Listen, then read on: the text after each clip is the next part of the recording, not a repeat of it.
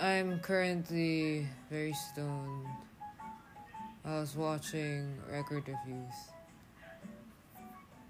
I like the actors, they're very cool. And I don't know what this podcast is about. I don't even know if, if what I'm doing is right. So cliche.